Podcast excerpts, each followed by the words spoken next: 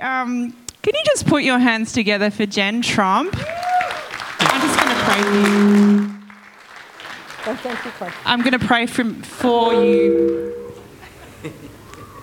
from over here.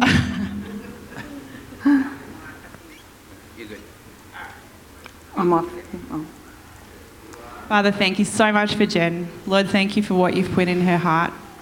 Just, I thank you for um, just the bread that you've given her to give us that's going to feed her, us and nourish us. And Holy Spirit, I pray just for an anointing to speak and that she would have so much fun as she shares your word with us. Just bless her as she does it. In Jesus' name, amen. Amen. Thanks, Lisa. Hey, everyone. It's really good to be here. I'm echoing a little bit. I can hear that. Whoa. Um, I've loved the way the service has flowed this morning because it's touching on everything that I'm going to be talking about today, and that's the, um, the power of confessing God's truth over your life.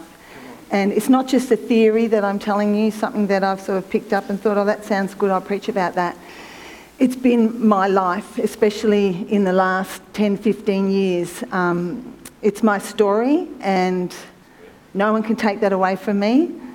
I've seen it, I, have um, felt it, I've known the truth of it, and so I want to share that with you today.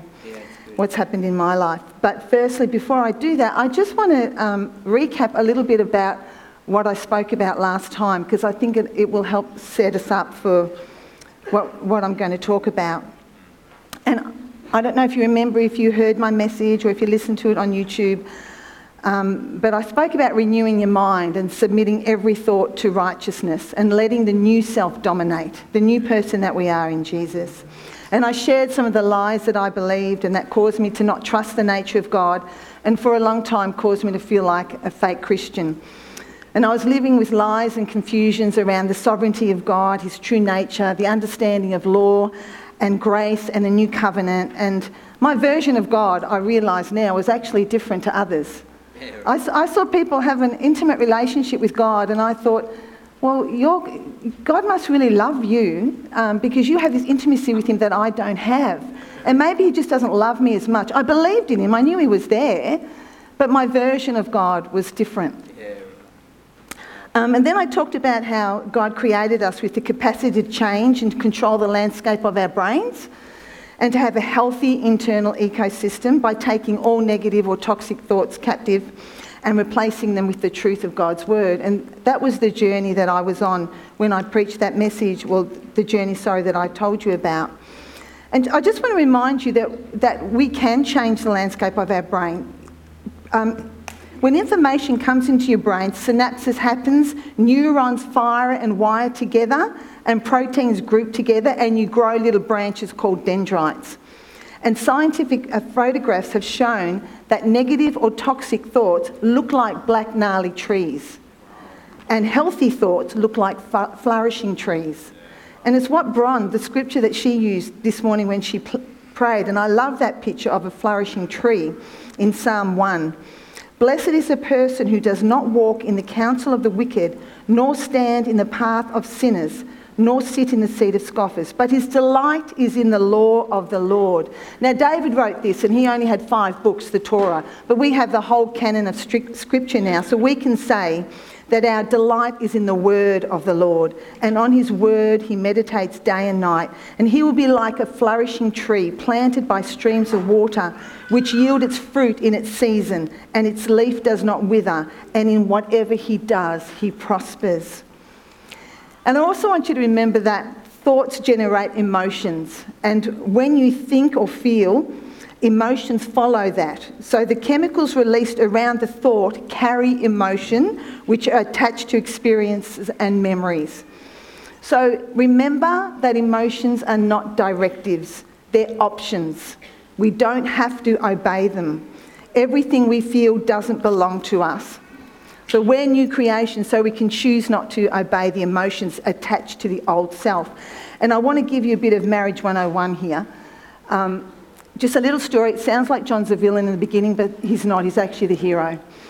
We were out for dinner, And I was talking to someone and I was very excited. I actually was talking about end times. And I was excited about the victorious eschatology that I've come to realise. And I talk, talk, talk, talk, talk. Anyway, we're eating Thai at the time, Thai food.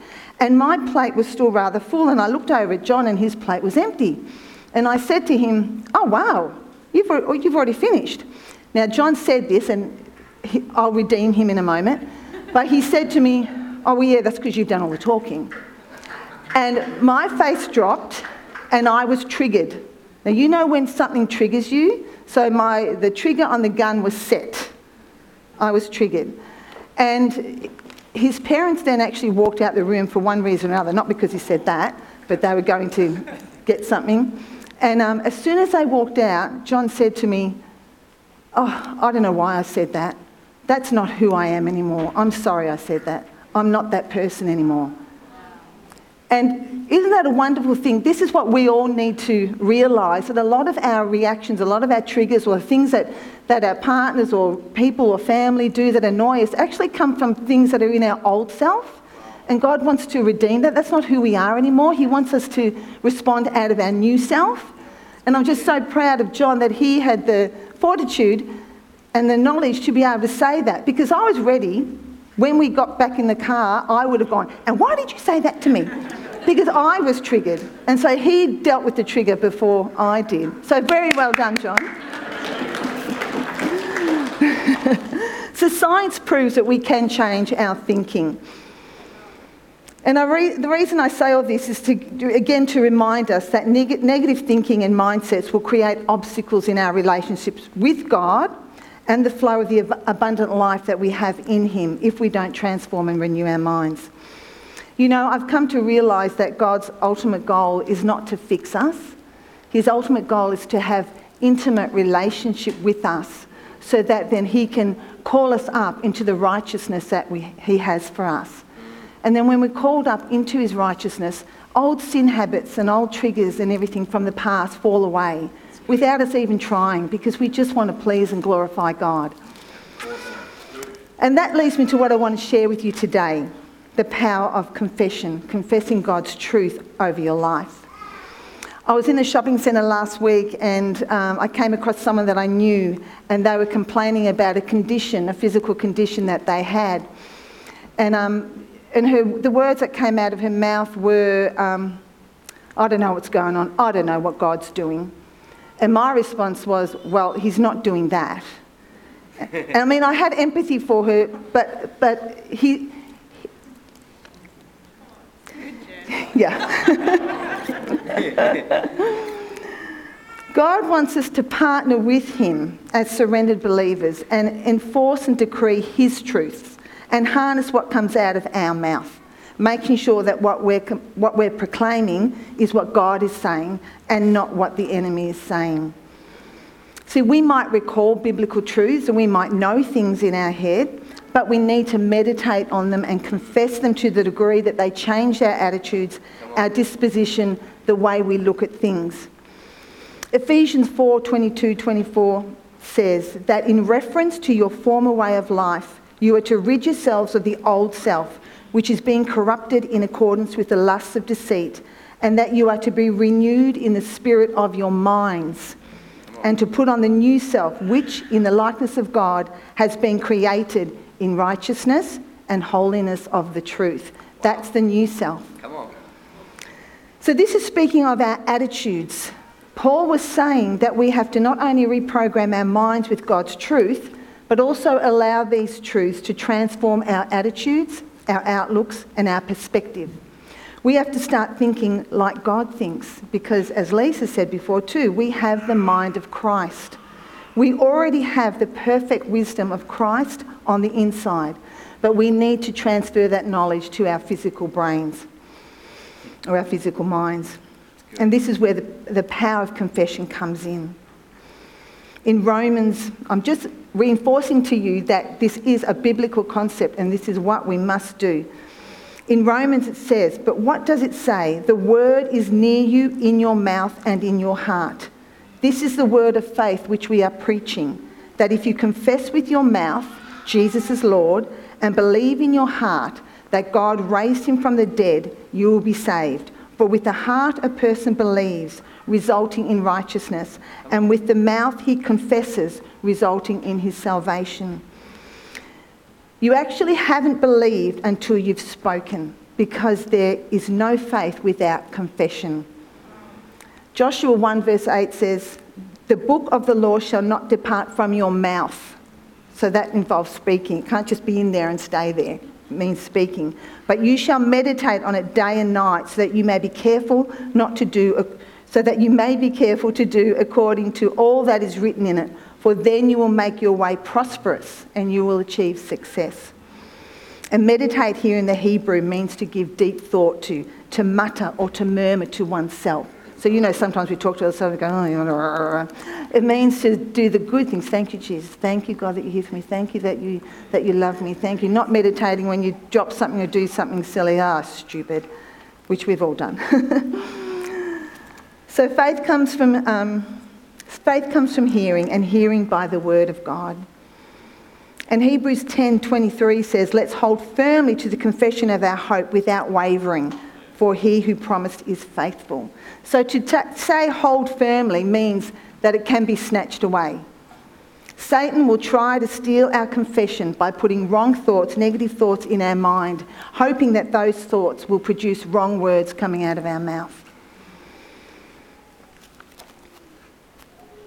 Words have power. Death and life are in the power of the tongue and those who love it will eat its fruit. That's from Proverbs 18, verse 21. So we have the ability with our words to bring life to a dead situation or death to a live situation. So the question we need to ask yourself every day is are we in agreement with the words that God is speaking or are we speaking in agreement with Satan? Deuteronomy 30, verse 19 says, I call heaven and earth to witness against you today that I have placed before you life and death, the blessing and the curse. So choose life in order that you may live, you and your descendants. So let's go further to see how important confession is because of the principle of sowing and reaping. A man's belly shall be satisfied, satisfied with the fruit of his mouth, and with the increase of his lips shall he be filled. The words we speak produce fruit, and there is an increase or harvest from the words that come out of our mouths. We will eat every word we speak, positive or negative, with increase or interest. That's pretty powerful, isn't it? And pretty scary at the same time. Galatians 6 7 to 9 says, For whatever a man sows, that and only that is what he will also reap because the one who sows to his flesh will reap corruption from the flesh, but the one who sows to the Spirit will reap eternal life from the Spirit. So we must not get tired of doing good, for we will reap at the, at the proper time if we don't give up. And that's a big part of my story, which you'll hear later. So, this is a principle of sowing and reaping, and it's one of the most important principles in the Word. It's absolute law that works, whether or not you believe it. It's the law of sowing and reaping. So in Mark 4, we've got three parables. Now, I'm not going to read all through because Mark 4 is quite a long, long chapter, but I'll just say it in short. And the first of these parables is the story of the sower. And we know that the seeds were scattered in different places on a, on a, on a path, on rocky ground, among thorns, and in good soil. And the condition of the soil determined whether the seed would grow and how lasting or how fruitful the growth would be. So the seed is the word of God, and the ground is our hearts. And our hearts were created by God to grow fruit when His word is planted in them. And the condition of our hearts will determine the fruit. So we want to have good soil in our heart that hears God's word, accepts it, and bears fruit. We don't want to have the soil where Satan steals the word of God and then we let it fall away, or trials come and we let the worries of the world choke the word of God. We have an incorruptible seed in us when we're born again. 1 Peter 1:23 being born again not of corruptible seed but of incorruptible by the word of God which liveth and abideth forever. The word of God is incorruptible. When we receive it in our hearts it produces God's nature in us, life, peace, joy, patience, kindness, goodness, health, vision, faith. And natural seeds sometimes rot and don't produce life, but God's word is incorruptible. There is no date that it expires. The words that the Lord spoke to people thousands of years ago that we read now are still alive and active and will produce miracles in our lives if we mix those words with faith and don't let Satan steal them. It says in Hebrews 4, verse 1 to 3 For unto us was the gospel preached, as well as unto them. He was talking about the Israelites in Egypt, and in the desert, sorry. But the word preached did not profit them, not being mixed with faith in them that heard it. So we have to mix our words with faith. So you have God's imperishable seed in you. God's word has all the power, and all that power will be released when you believe it and confess it. And God used the comparison of his word to the law of nature that's unchangeable, the law, the law of seed time and harvest. It can't be violated, and neither can God's word. In the second parable of Mark 4, God talks about the kingdom. Jesus says, The kingdom of God is like a man who casts seed upon the soil. He goes to bed at night and gets up daily, and the seed sprouts and grows how he, how he himself does not know. The soil produces crop by itself, first the stalk, then the head, then the mature grain in the head. And now, when the crop permits, he immediately puts in the sickle because the harvest has come. So, we don't have to fully understand the process of how God's word produces fruit in us. All we have to do is just sow it in our hearts and nurture it with confession and faith, and fruit will grow. God, Jesus said in John 15, verse 7, If you remain in me and my words remain in you, ask whatever you wish and it will be done for you. And remaining means keep it in there. And it may take time as there are process or stages in growth. Because remember, it's first the stalk, then the head, then the grain. But sometimes what happens, some people put God's word in their hearts for a day or two, but if they don't see fruit immediately, they dig up the seed and their wow. words and actions and wonder why it didn't work. So you put a word of God in you that thank you God that I'm that you've healed me, that these symptoms are gone in Jesus' name. And in two or three days the symptoms are still there. So that oh well, it's probably not God's will to heal me then. I, those words didn't work. It's like digging up a seed, but when you plant a natural seed, you're not going to plant the seed and then dig it up after a day and say, Has it germinated yet? Is it yeah. growing yet? No, you're going to leave it there. You're going to let it remain there in the ground for quite a while before you're actually going to start to see, uh, to see a sprout or to see things grow. Sometimes we think that God isn't doing, doing anything, but sometimes God's waiting on us to believe and confess His word. We can see a promise and hear a promise, but God wants us to confess that promise, believe that promise, speak that promise out. God's word never fails, it's eternal, and not one promise will fall to the ground. But for it to work, we have to accept it and believe it and nurture it with our confession. I have the attitude that if we're praying and confessing God's promise over our lives and we don't see things happening straight away, it's because God's assembling things in the heavenlies for us. And there are spiritual dynamics that have to take place for the answer to manifest and to see God's best come to best come in our lives. And those spiritual, spiritual dynamics include our confession. So by, by confessing, we give God a powerful framework to work upon. So if you can imagine a framework that you've built through confession that gives God something to build on as He's assembling things in the heavenlies for your answer to come. And the last parable Jesus says, How shall we picture the kingdom of God? Or by what, par- or by what parable shall we present it? It is like a mustard seed, which, when sown upon the soil, though it is the smallest of all the seeds that are upon the soil, yet when it is grown, it grows up and becomes larger than all the garden plants and forms large branch- branches, with the result that the birds of the sky can nest under its shade. So, sowing and reaping is a principle that we can't ignore, and this is how the kingdom, this is how our lives are transformed, our minds renewed, our bodies healed, but this is how the kingdom is expanded over the face of the earth. And that's why I've come to believe in victorious eschatology. The kingdom of God must continue to grow. Yeah. Nothing can stop it. Amongst all the chaos and corruption in the world, God is going to cause his kingdom to grow. God is always winning.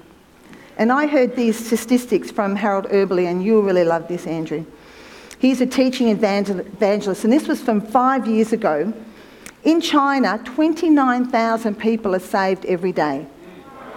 In Africa, 20,000 people are saved every day. Come on. In South America, 35,000 people are saved every day. In the Muslim world, oh no, that's in South, South America. And in the Muslim world, half a million every month.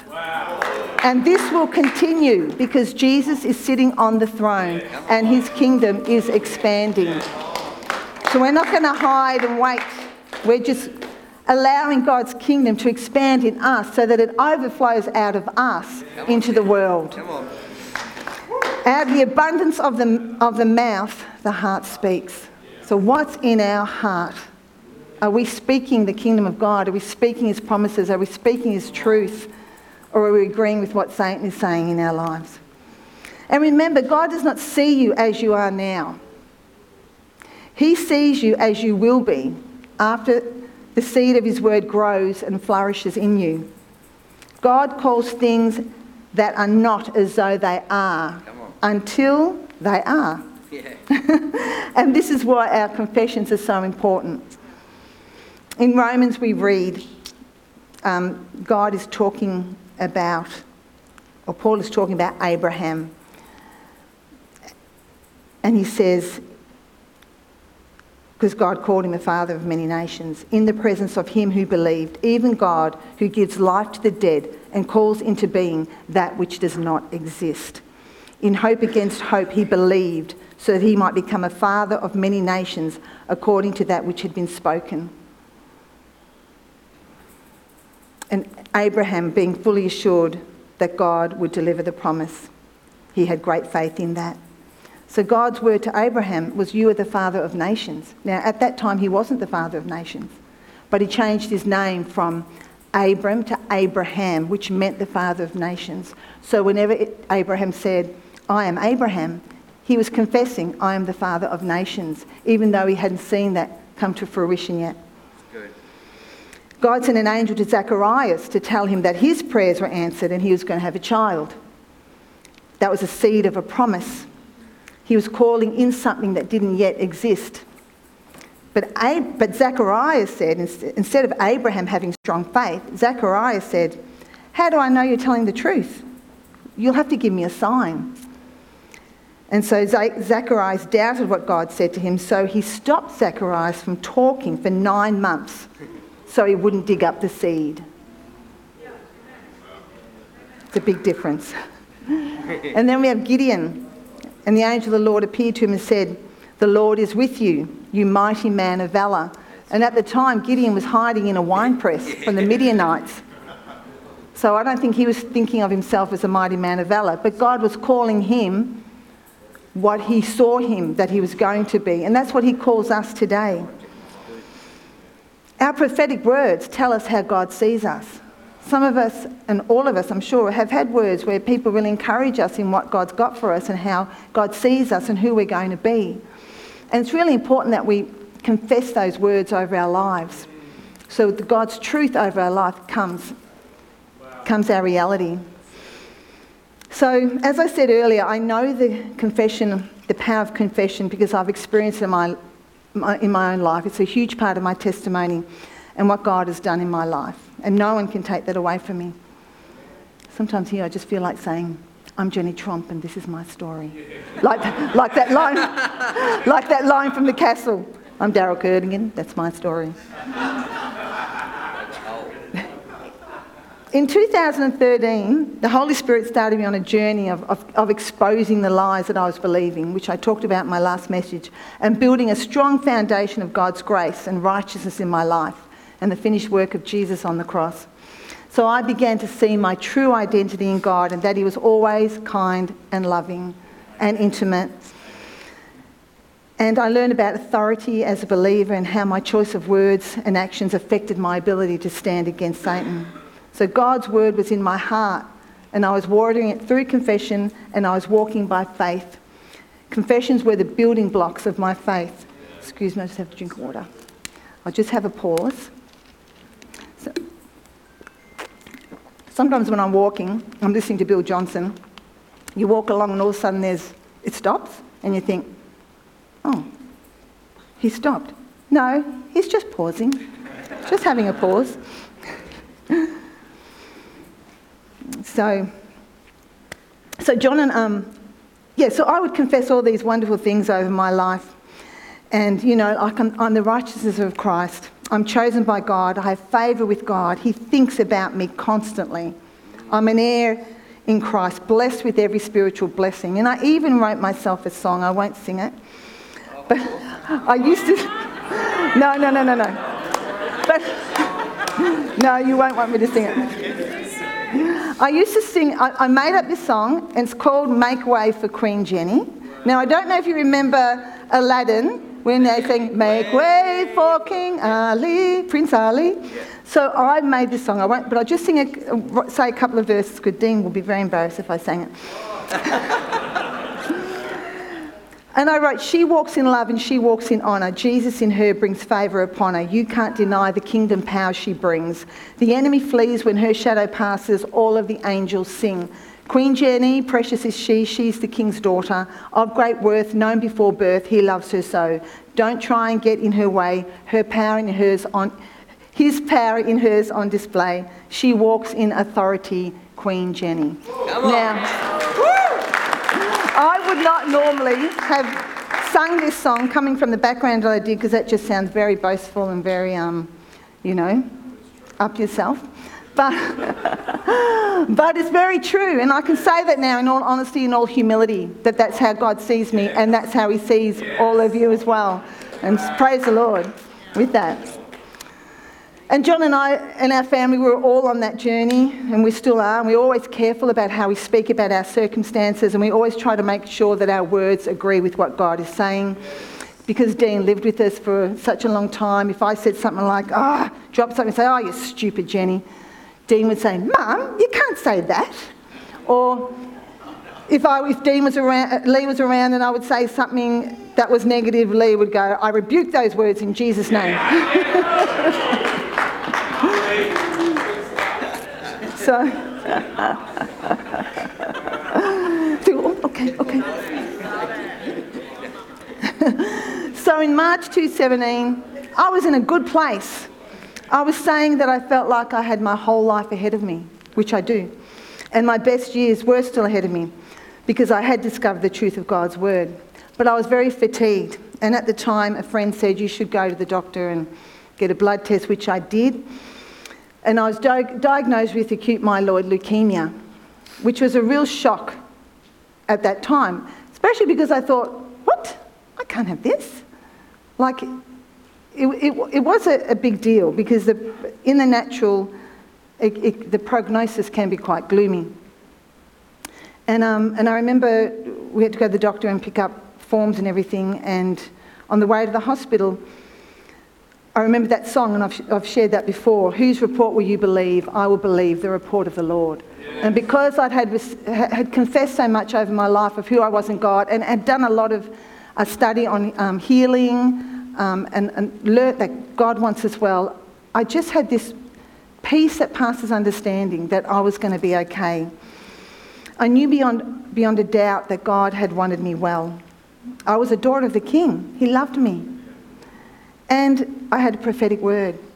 In 2016, uh, someone who's coming in November here, actually, Adam Thompson, he's coming in November. It's going to be very exciting. And he's a dream interpreter. But he also gave me a word, and part of the word was God's going to heal your body. And at the time, I wasn't sick, so I thought, oh, that's interesting.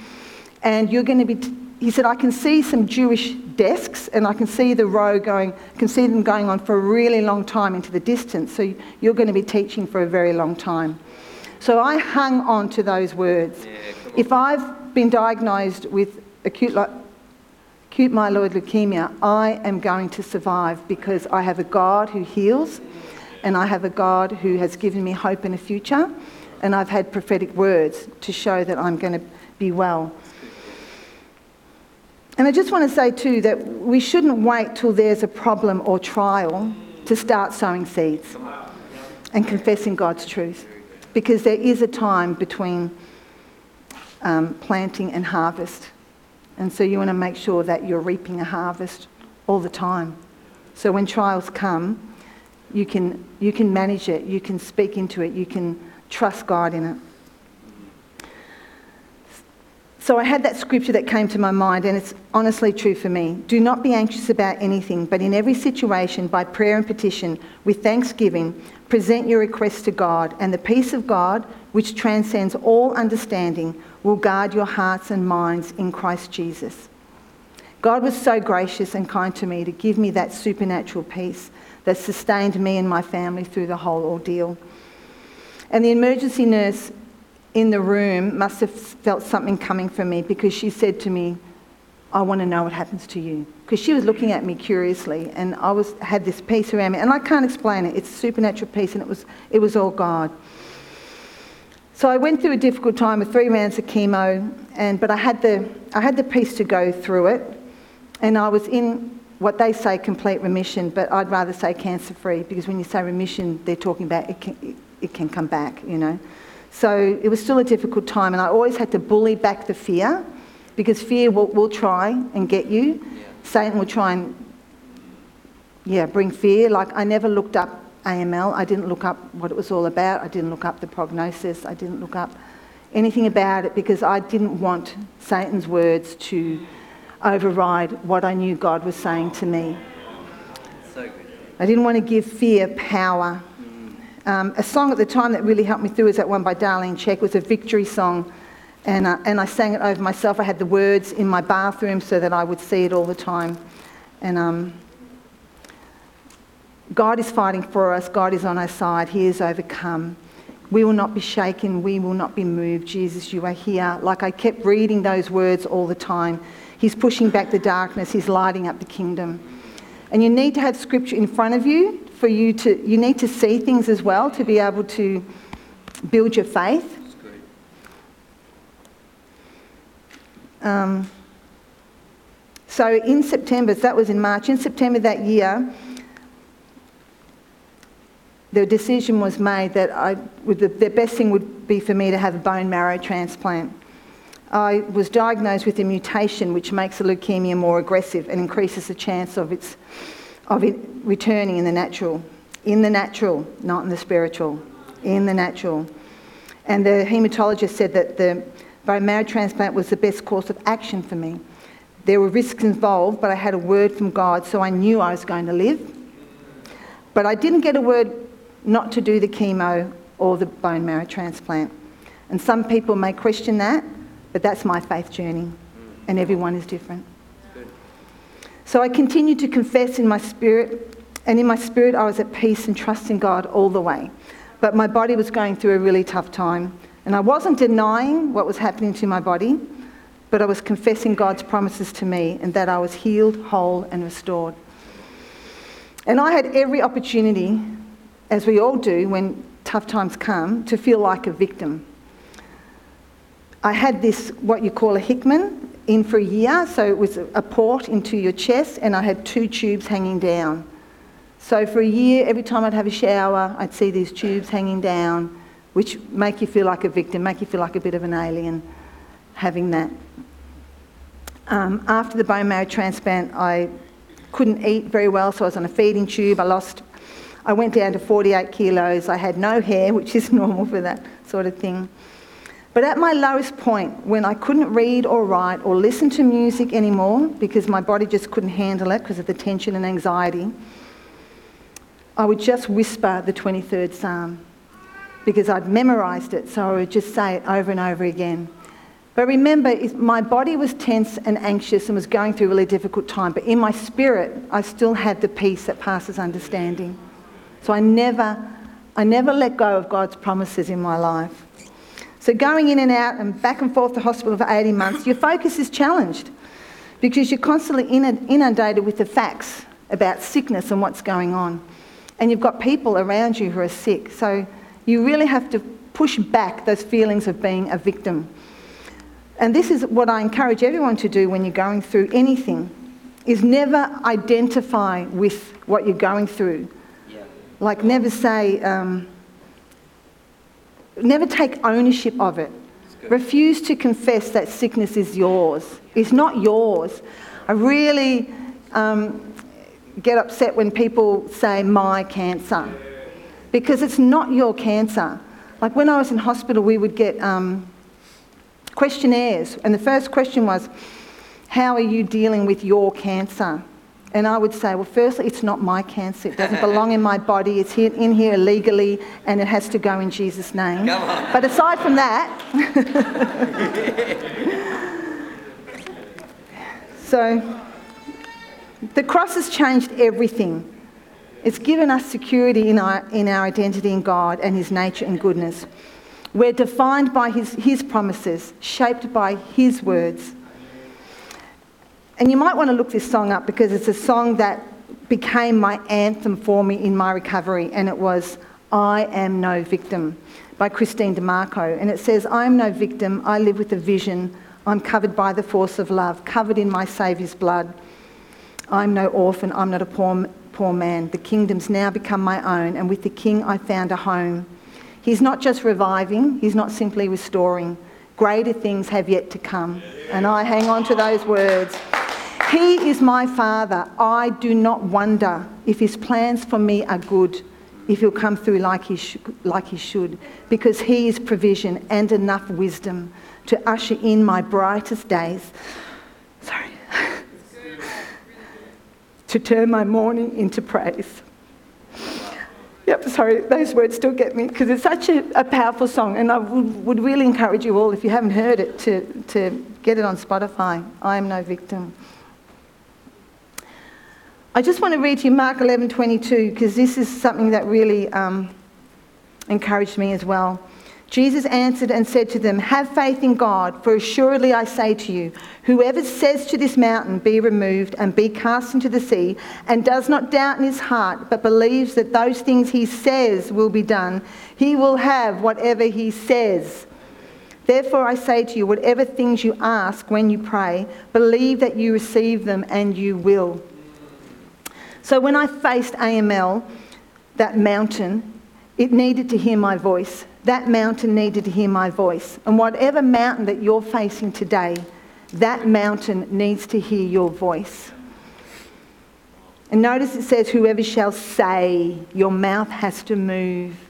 Sometimes we sit there, we're feeling so down or whatever, and we're just inside we're thinking, I know you're going to help me, God, and whatever. But we need to say it out loud. We need to say His promises out loud because we're the ones that hear our voice as well. So our own speaking encourages us.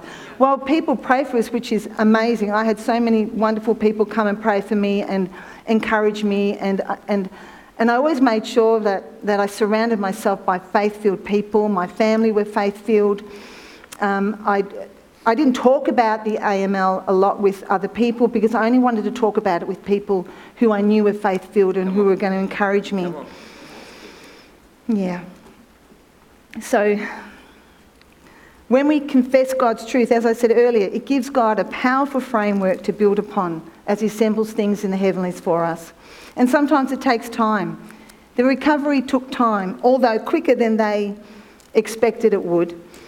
But God needs our words to agree with Him and to accomplish His will on earth and in our life. He needs our confession to agree with Him. And on the flip side, the devil needs our negative words to agree with Him.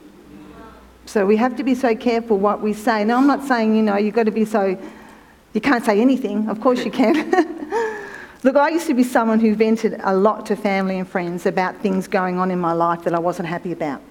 I, it's hard to believe, isn't it? But I used to, I used to, I used to vent, complain, criticise about betrayals, relationships, finances, unfair circumstances. But we're made in God's image and His likeness, and He spoke the world into being. So, doesn't it make sense that some of our problems exist because of unhelpful conversations, continuous complaining? And negative confessions that give our problems influence, power, and strength. It's not that you don't talk about them because you can't live in denial because denial isn't a solution. But I heard Bill Johnson give this really fantastic quote. He said, I try to make it a practice in my own life to not talk about a problem with anyone who is not a part of the redemptive solution. And I think that's really wise counsel because, of course, we need help. Of course, we need to talk about our problems with, with people and get help. But complaining and criticising and just talking and, and ranting for the sake of it because I'm just so sick of all of this and da da da da is not helping our problem. And it's only giving it power and influence. So, I'm coming to the end.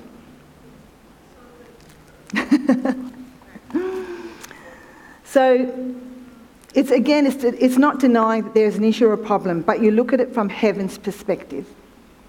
If you're sick, you don't deny that you are sick. But I honestly try not to say, I'm sick, or I've got a cold, or my cold's not getting better. I say, I'm battling a cold at the moment. I'm battling a sickness at the moment. I'm battling something. Um, sometimes I get it wrong, and, and people even correct me. But it's important that we don't take ownership of the illness or the financial situation or the, the bad relationship or whatever's going on. That we see it as something that, that God can deal with and we don't take ownership of it, especially sickness. If I'm battling a sickness, I confess I'm healed by the stripes of Jesus. I'm redeemed from the curse of the law. I'm healed, whole, and restored. And that became my mantra. I'm healed, whole, and restored in Jesus' name. And even when I would see symptoms arising, I would just speak to those symptoms and say, You do not belong in my body. You are not supposed to be here. You're here illegally. I'm healed, whole, and restored in Jesus' name. I'm calling my body well and healthy. I'm not denying the sickness, but I'm denying its right to exist in my body. Yeah. I'm calling for health and healing in my body to manifest because Jesus brought my healing at the cross. Now, the hematologist wasn't always positive about future outcomes, but I saw myself healed, whole, and restored. I saw myself playing with the grandkids. I saw myself looking after them, and I saw myself teaching in the future. And I saw myself at my grandkids' weddings. I imagined their weddings, and I saw myself there. I had a vision for the future with John and my family. Psalm 2:1 says, Why do the heathen rage and the people imagine a vain thing? The Hebrew word that was translated imagine in this verse is Hagah, H A G A H. And that's the same word that was translated meditate in Psalm 1, verse 2, that I read earlier. He who meditates on the word of God. You cannot meditate without imagination. If I said to you, there's a dog in your yard and it's black and white and its tail's wagging and its tongue's hanging out. You've all imagined that in your head already. You can't meditate without imag- imagination. Meditation is taking words and pondering them until a picture forms. Then that picture you see on the inside would dictate what you see on the outside. It's, it's not a name or claim it thing, it's, it's imagining the promises of God at work in your life. He's given you those promises. You have to imagine them at work in your life. And in all of this, we're not trying to force the hand of God. It's not a self serving tool to get God to do what we want. It's a faith building tool to help us receive what He's already given us and promised us. Yeah, so good. We're speaking to the mountain. We are facing, we're speaking to the mountain that we're facing, and we're confessing what God has given us already in His Word. So I always said to the doctor that I have faith in God and believe in miracles. And my recovery, although brutal, was quicker than they expected six months. Everything was stable again after six months, and I felt strong. And at the end of 2022, the haematologist rang me in one of those telehealth calls because you couldn't go in because of COVID. And um, he said to me, I don't think it's coming back. And I said to him, I know it's not coming back, but thank you for confirming that. So I was, yeah. I was confessing from the inheritance that we know that we have in Jesus. So, confession is reprogramming your mind and your attitudes to see the promises of God in your life and nothing else. When, and we're not waiting for our, our emotions to feel like confessing. Because I know when circumstances are screaming at you, it's hard to confess. Mm, but we have to do the opposite of what the enemy is throwing at us. Because everything the enemy says to us, we have to say the opposite. You're really sick today. I'm healed, whole, and restored in Jesus' name. You are really poor and you're going to stay poor. I am, have the abundance of God in my life and He prospers me. So rather than speaking from what we see in the natural realm, we speak from the spiritual realm, from God's word and his promises, until it comes alive in us, until faith and hope flourish, and until we reap a harvest. We don't give up. There is seed time, and there is planting time, and there is growth time, and there is harvest. And don't give up in the middle. Because sometimes it can take a while, but don't give up in the middle because God will always be true to his word. His promises never fail. Not one of his words will fall to the ground. The word of God is our lifeline. Everything you need today is in the word of God. Everything. There's a promise in God's word for whatever you need right now. Hope is in the word of God. Joy is in the word of God. Peace is in the word of God. Faith, longing, acceptance. Trauma healing is in the word of God. Relationship healing is in the Word of God. Everything you need is in the Word of God. Your victory is in the Word of God.